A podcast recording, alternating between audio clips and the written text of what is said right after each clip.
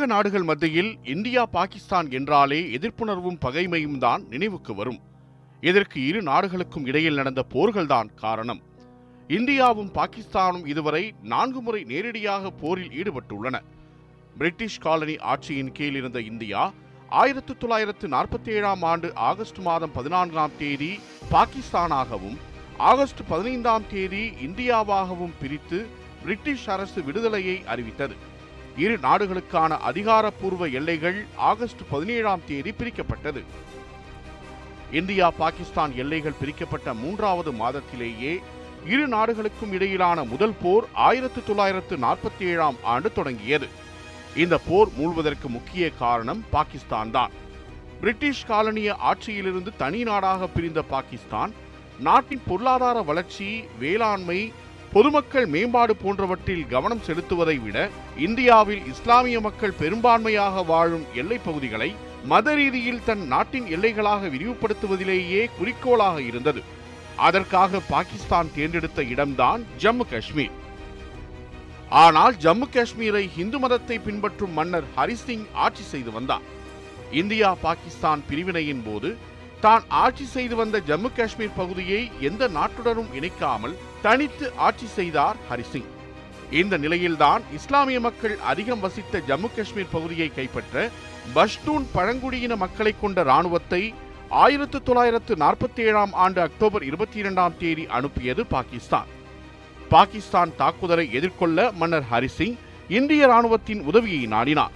அப்போது நடந்த பேச்சுவார்த்தையில் ஜம்மு காஷ்மீரை இந்தியாவுடன் இணைக்க மன்னர் ஹரிசிங் ஒப்புக்கொண்டார்.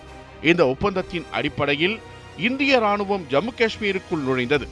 ஆனால் அதற்குள் காஷ்மீரின் ஐந்தில் இரண்டு பங்கு பகுதிகளை பாகிஸ்தான் கைப்பற்றியிருந்தது உடனே போர் நிறுத்த நடவடிக்கைகளை மேற்கொள்ள ஐநாவின் உதவியை நாடினார் பிரதமர் நேரு. ஐநா குழு அளித்த அறிக்கையின் அடிப்படையில் இரு நாட்டு பிரதமர்களுடனும் பேச்சுவார்த்தை நடத்தப்பட்டு ஆயிரத்து தொள்ளாயிரத்து நாற்பத்தி எட்டு ஜனவரி ஒன்றாம் தேதி இந்தியா பாகிஸ்தானின் முதல் போர் முடிவுக்கு வந்தது. இந்த போரின் முடிவில் பாகிஸ்தான் ஆக்கிரமித்த பகுதிகள் ஆசாத் காஷ்மீர் அல்லது பாகிஸ்தான் ஆக்கிரமிப்பு காஷ்மீர் என்று அழைக்கப்படுகிறது. இந்தியா பாகிஸ்தானுக்கு இடையேயான மோதல் அத்தோடு முடிவுக்கு வந்துவிட்டது என்று எண்ணியவர்களுக்கு ஏமாற்றமே மிஞ்சியது. இந்தியாவிற்கு பாகிஸ்தானுடன் காஷ்மீர் எல்லை பிரச்சனை என்றால் சீனாவுடன் இமாலய எல்லைப் பகுதியில் பிரச்சனைகள் புகையத் தொடங்கியது. ஆயிரத்து தொள்ளாயிரத்து அறுபத்தி இரண்டில் நடந்த இந்தியா சீனா மோதலில் சீனா கிட்டத்தட்ட இந்தியாவை பின்னடைய வைத்து தோல்வியை நோக்கி தள்ளியது. சீனாவுடன் நடந்த போரில் இந்தியா தோல்வியடைந்தது. இந்த சூழ்நிலையை பயன்படுத்தி இந்தியாவை எளிதில் வீழ்த்திவிடலாம் என எண்ணினார் அன்றைய பாகிஸ்தான் பிரதமர் அயூப் கான். இதற்காக மூன்று திட்டங்களை வகுத்தது பாகிஸ்தான். பாலைவன ராஜாளி ஆபரேஷன் கிப்ரால்டர் மற்றும் ஆபரேஷன் கிராண்ட்ஸ்லாம் என போரை தொடங்கியது. காஷ்மீரை கைப்பற்றுவதும் பஞ்சாப் மாநிலத்தின் சில பகுதிகளை ஆக்கிரமிப்பதும் தான் பாகிஸ்தானின் முக்கிய நோக்கமாக இருந்தது. நேரடியாக செய்ய முடியாத காரணத்தால் பாலைவன ராஜாளி திட்டத்தை செயல்படுத்தியது பாகிஸ்தான். அதன்படி இந்தியாவின் ரான் பகுதியை ஆக்கிரமிப்பது என முடிவு செய்யப்பட்டது. குஜராத் மாநிலத்தின் கட்ச் பகுதியில் அமைந்துள்ளது ரான் பகுதி. இங்கு இந்தியா பாகிஸ்தான் எல்லைப் பகுதிகள் முறையாக பிரிக்கப்படாததால் அதனை தனக்கு சாதகமாக பயன்படுத்திக் கொண்டது பாகிஸ்தான். ரான் பகுதியில் பாகிஸ்தான் ராணுவத்தினர் அத்துமீறலை தொடங்க ஆரம்பித்தனர். எல்லையில் ரோந்து போலீசாருடன் வம்பு இழுத்தனர். அத்துமீறி தங்கள் பகுதியில் நுழைந்த பாகிஸ்தான் படையை உடனடியாக இடத்தை காலி செய்யும்படி பிரதமர் லால் பகதூர் சாஸ்திரி எச்சரித்தார். ஆனால் பாகிஸ்தான் செவி கொடுத்து கேட்கவில்லை. இரு தரப்புக்கும் இடையே மிக கடுமையான சண்டை நடந்தது. இரு தரப்பினரும் உயிரிழப்பை சந்தித்தனர். உடனடியாக இங்கிலாந்து தலையிட்டு போர் நிறுத்த ஒப்பந்தத்தை ஏற்படுத்தியது. ஆயிரத்து தொள்ளாயிரத்து அறுபத்தைந்தாம் ஆண்டு ஜூன் மாதம் முப்பதாம் தேதி அந்த ஒப்பந்தம் கையெழுத்தானது. அந்த ஒப்பந்தத்தின்படி சர்ச்சைக்குரிய பகுதி தொடர்ந்து இந்தியாவின் கட்டுப்பாட்டிலேயே இருக்கும். அந்த பகுதியில் உள்ள பாதையை பாகிஸ்தான் பயன்படுத்திக் கொள்ளலாம் என அறிவிக்கப்பட்டது. இதனால் பாகிஸ்தான் எண்ணெய் கிணறு அமைக்கும் கனவு கனவாகவே போனது. பாலைவன ராஜாளி திட்டம் தோல்வி அடைந்ததால் கிப்ரால்டர் திட்டத்தை தொடங்கியது பாகிஸ்தான். இத்திட்டத்தை செயல்படுத்த முப்பதாயிரம் வீரர்களை களம் இறக்கியது பாகிஸ்தான். ஆயிரத்து தொள்ளாயிரத்து அறுபத்தைந்தாம் ஆண்டு ஆகஸ்ட் ஐந்தாம் தேதி பாகிஸ்தான் வீரர்கள் காஷ்மீர் பகுதிக்குள் நுழைந்தனர். சுமார் 750 ஐம்பது கிலோமீட்டர் நீளமுள்ள போர் நிறுத்த எல்லைக்கோட்டை கடந்து இந்தியாவிற்குள் ஊடுருவினர். ஜம்முவின் மேற்கு பகுதியில் உள்ள பூஞ்ச் உரி தொடங்கி தித்வால் குரைஸ் கார்கில் வரை பாகிஸ்தான் தரப்பினர் சிறு சிறு குழுக்களாக நுழைந்தனர். இத்திட்டத்தின்படி அவர்களுடன் ஜிகாதி வீரர்களான முஜாஹிதுகளும் ரசாகர்களும் கைகோர்த்திருந்தனர். அதில் ஆயிரத்து ஐநூறு பேரிடம் இலகுரக இயந்திர துப்பாக்கிகள் வேறு இருந்தன.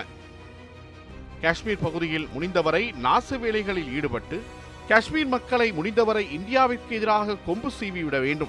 இதுவே அவர்களுக்கு கொடுக்கப்பட்ட முதல் பணி. இவர்களைத் தொடர்ந்து ஆகஸ்ட் மூன்றாவது வாரத்தில் இரண்டாவது பிரிவினர் இந்தியாவிற்குள் ஊடுருவினர். அவர்களின் எண்ணிக்கை ஐந்தாயிரத்திற்கும் மேல் இருந்ததாக கூறப்படுகிறது.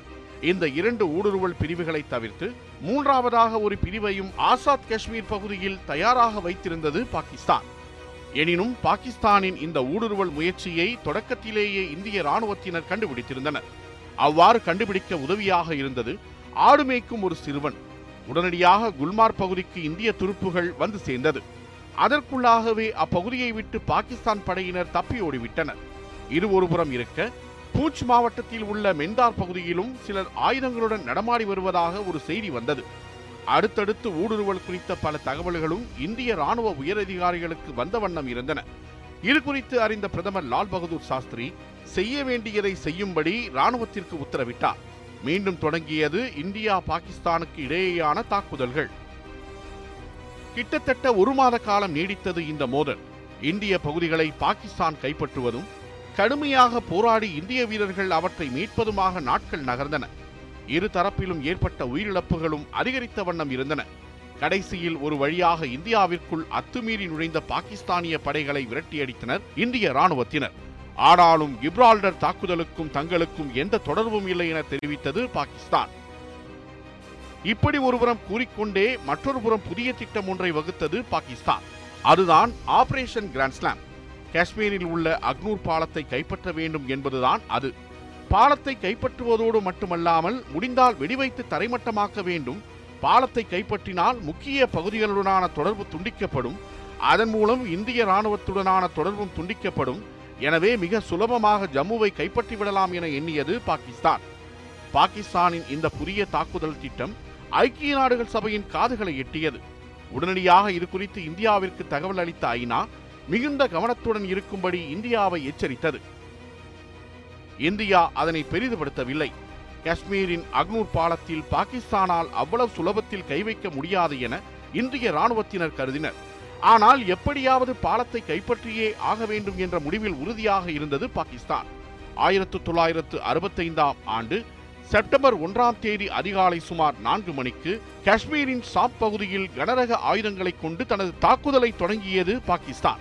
கண்ணில் பட்ட இந்திய ராணுவ பாதுகாப்பு நிலைகளையெல்லாம் பாகிஸ்தான் படையினர் தகர்க்க ஆரம்பித்தனர். சாப் மாண்டியாலா உள்ளிட்ட கிராமங்கள் மீது ஷெல் ரக குண்டுகளை வீசினர். தொடர் தாக்குதல்கள் மூலம் முன்னேறிய பாகிஸ்தான் படையை முடிந்தவரை தடுத்து நிறுத்தும் பணியில் ஈடுபட்டது இந்திய படை. பாகிஸ்தானிடம் நவீன பதான் வி ஃபார்ட்டி எயிட் டேங்கிகள் இருந்தன.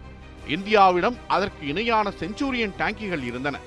ஆனால் நான்கு இந்திய ரெஜிமெண்ட்டுகள் மட்டும்தான் அந்த வகை டாங்கிகளை வைத்திருந்தன. மற்றபடி இந்தியாவிடம் இருந்தவையெல்லாம் சற்று வலிமை குறைந்த டாங்கிகள் தான். செப்டம்பர் இரண்டாம் தேதி இந்தியா மீது விமானம் மற்றும் ராக்கெட் தாக்குதலை நடத்தியது பாகிஸ்தான். எதிர்பாராத இத்தகைய தாக்குதலால் இந்திய ராணுவத்தினர் நிலை குறைந்து போயினர். இரு நாடுகள் இடையேயான மோதல் அதிகரித்து வருவதை உணர்ந்த ஐநா போரை கைவிடும்படி இரு நாடுகளிடமும் கேட்டுக்கொண்டது. ஆனால் கோரிக்கை விடுத்த மறுநாளே பஞ்சாபில் உள்ள அமிர்தசரஸ் மீது வான்வழி தாக்குதல் நடத்தியது பாகிஸ்தான். இதனால் என்ன செய்வதென்றே தெரியாது குழம்பியிருந்தது ஐநா சபை. ஆனால் இந்தியா குழம்பியதாக தெரியவில்லை. என்ன செய்ய வேண்டும்?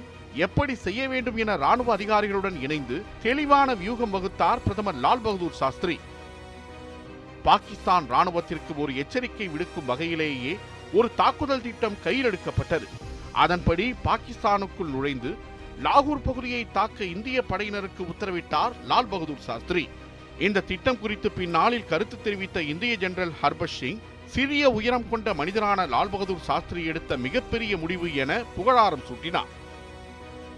ஆயிரத்து தொள்ளாயிரத்து அறுபத்தைந்தாம் ஆண்டு செப்டம்பர் ஆறாம் தேதி இந்திய படை திட்டமிட்டபடி இரு நாட்டு எல்லையை கடந்து பாகிஸ்தானுக்குள் நுழைந்தது. இந்தியா பாகிஸ்தானுக்குள் நுழைந்த அடுத்த இரண்டரை மணி நேரத்தில் பாகிஸ்தானின் கோசல் டயல் பகுதி இந்தியாவின் கட்டுப்பாட்டில் வந்து சேர்ந்தது.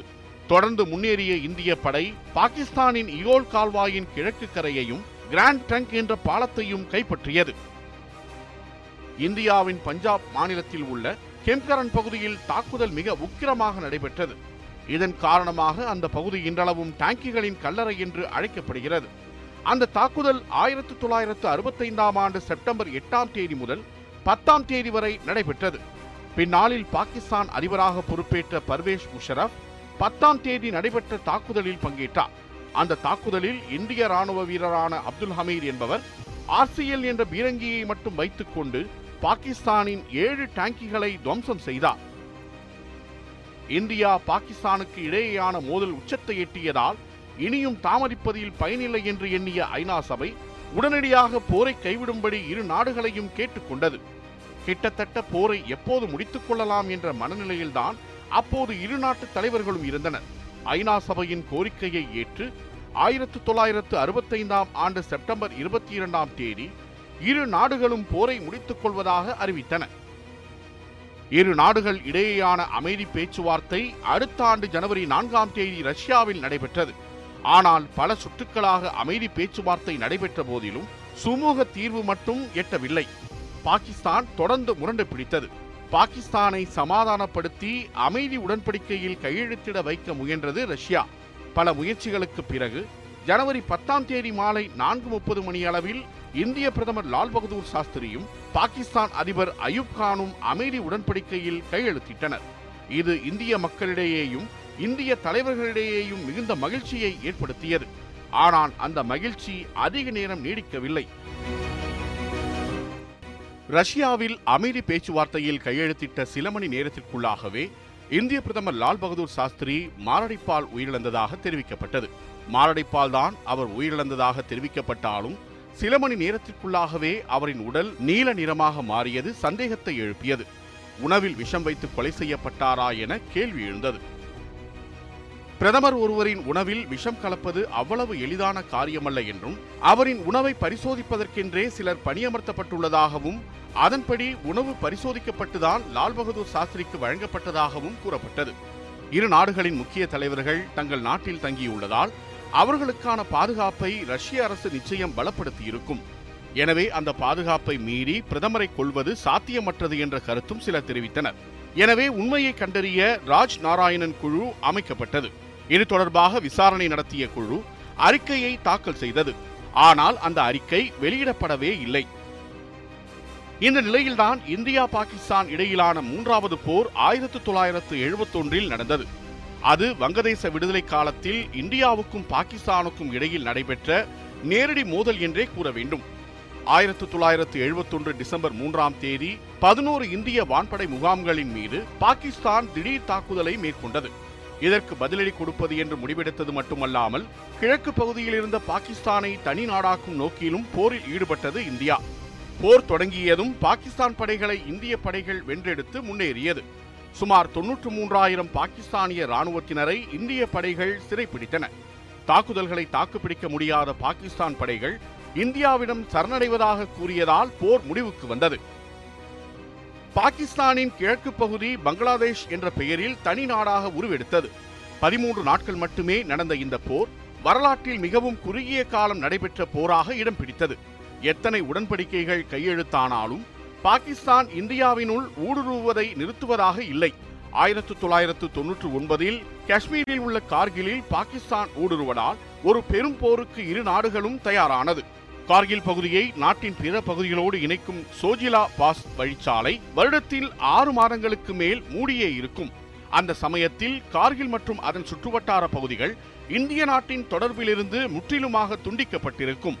எனவே பாகிஸ்தான் இந்தியாவினுள் ஊடுருவ இந்த பகுதியே சரியானது என முடிவு செய்தனர். பாகிஸ்தான் ராணுவத்தின் தலைமை தளபதியாக இருந்த பர்வேஷ் முஷரஃபும் அவரது தளபதிகள் அடங்கிய கார்கில் குழு என்று அறியப்படும் நால்வர் அணிதான் ஊடுருவல் முயற்சிக்கு காரணம் என கூறப்படுகிறது.